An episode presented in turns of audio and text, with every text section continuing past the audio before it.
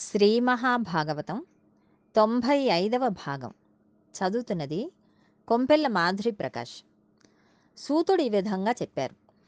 ఇల్వలుడు అనే రాక్షసుని కుమారుడు పల్వలుడు అనేవాడు ఒకడు ఉండేవాడు వాడు మేము చేసే యజ్ఞయాగాదులను పాడు చేస్తూ ఉండేవాడు. మేము యజ్ఞం మొదలుపెట్టి ఆరణి మంధనం చేసి అగ్నిహోత్రం తీసుకువచ్చి యజ్ఞవేదిలో పెట్టి హవిస్సు ఇవ్వడం మొదలు పెట్టగానే వాడు ఆకాశంలోకి వచ్చేస్తాడు.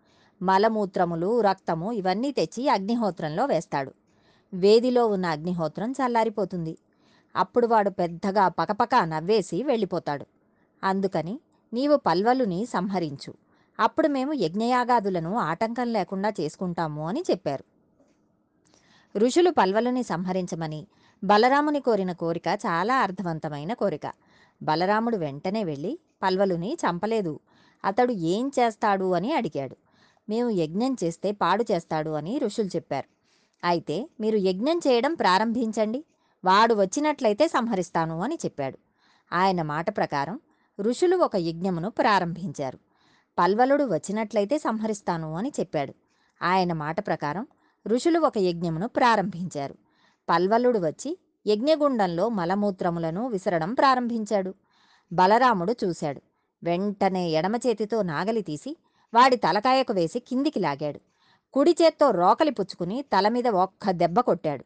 నెత్తురు బుగబుగా కక్కుకుంటూ పల్వలుడు మరణించాడు. తర్వాత బలరాముడు నేను పల్వలుని చంపివేశాను. మీరు యజ్ఞయాగదులు చేసుకుంటారు. కానీ ఇంకా నేను చేసిన పొరపాటు నన్ను వేధిస్తోంది. ఇంతకు పూర్వం నేను చేసిన పాపములు పోవడానికి ఈ పనులు చేశాను. ఇప్పుడు నేను కొంత పుణ్యబలమును సమకూర్చుకోవాలి అనుకుంటున్నాను. నేను కొన్నాళ్ళు ఏ మంచి పనులు చేస్తే వ్యగ్రత ఉండదో నాకు అటువంటి మంచి పనులు ఏమైనా చెప్పండి అని అడిగాడు.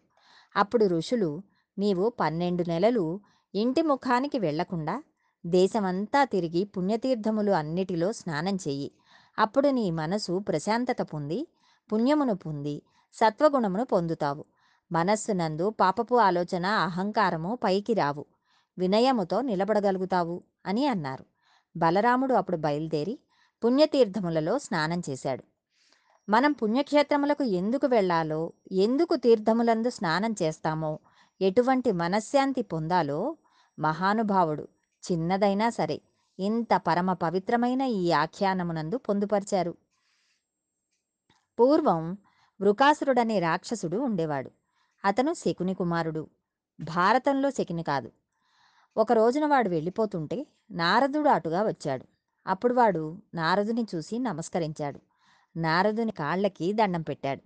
తర్వాత నారదుడిని అయ్యా నారద బ్రహ్మ విష్ణువు మహేశ్వరుడు అని ముగ్గురు పరమాత్మ రూపములు ఉన్నారని చెబుతారు కదా. ఈ ముగ్గురిలో నేను తపస్సు చేస్తే తొందరగా ప్రత్యక్షమై నేను కోరిన వరమును ఇచ్చేసే ఆయన ఎవరు? అని అడిగాడు. అప్పుడు నారదుడు వృకాసుర బ్రహ్మగారు సృష్టి చేస్తారు. ఆయన గురించి చాలా తపస్సు చేయాలి. శ్రీమన్నారాయణుడు ప్రత్యక్షం అవ్వాలి అంటే సత్వగుణంలోకి వచ్చేయాలి. ఆయన మోక్షం అడిగే వారి కోసం వస్తాడు.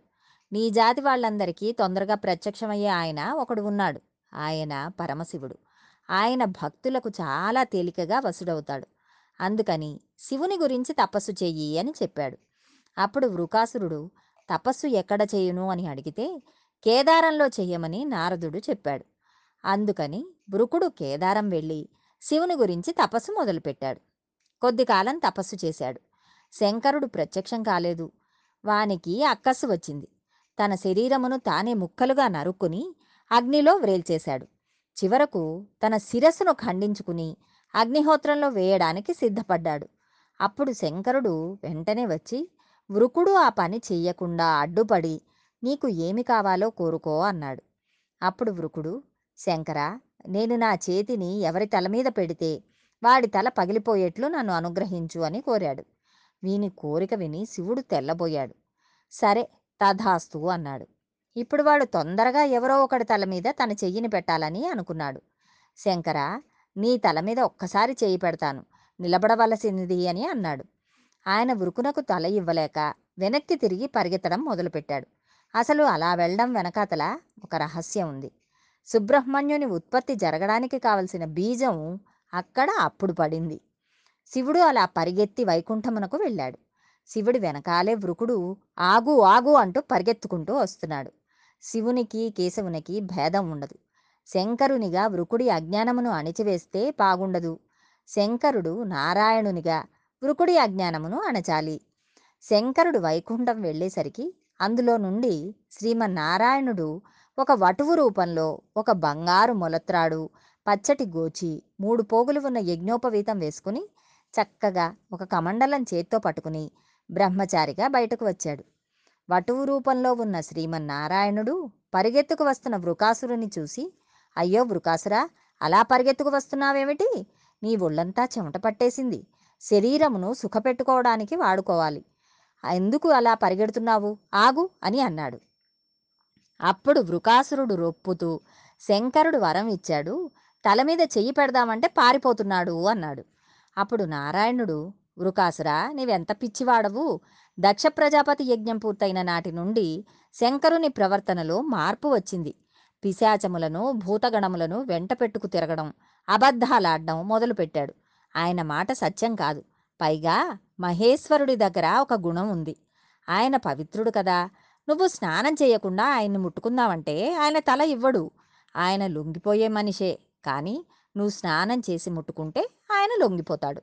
నువ్వక్కడ కనిపిస్తున్న మడుగులో స్నానం చేసి ఆచమనం చేసి అప్పుడు శంకరుని తల మీద చెయ్యి పెట్టు అన్నాడు. అలాగేనని పురుకుడు స్నానం చేసి ఆచమనం చేస్తుండగా పొరపాటున అతని చెయ్యి అతని శిరస్సుకి తగిలింది.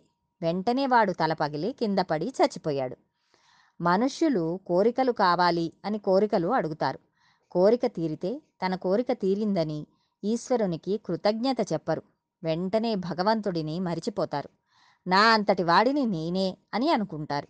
నేనే అవన్నీ చేశానని అహంకారమును పొందుతారు. తాను ఏ పని చేసినా ఏ విజయమును పొందినా అది ఈశ్వర కృప వలననే జరిగినది అని భావించగలిగితే అతడు కృతార్థుడు అవుతాడు అని ఉద్ధవుడికి కృష్ణ భగవానుడు ఈ కథను భాగవతంలో చెప్పారు. వెర్రి పెట్టుకోకుండా ఈశ్వర స్వరూపమును మీరు నమ్మడం నేర్చుకుంటే మీరు వృద్ధిలోకి వస్తారు అని ఒక అద్భుతమైన ఆఖ్యానమును ఈశ్వరుడు ఆవిష్కరించి ఉన్నాడు. భగవద్ అనుగ్రహంతో మరికొంత భాగం రేపు తెలుసుకుందాం.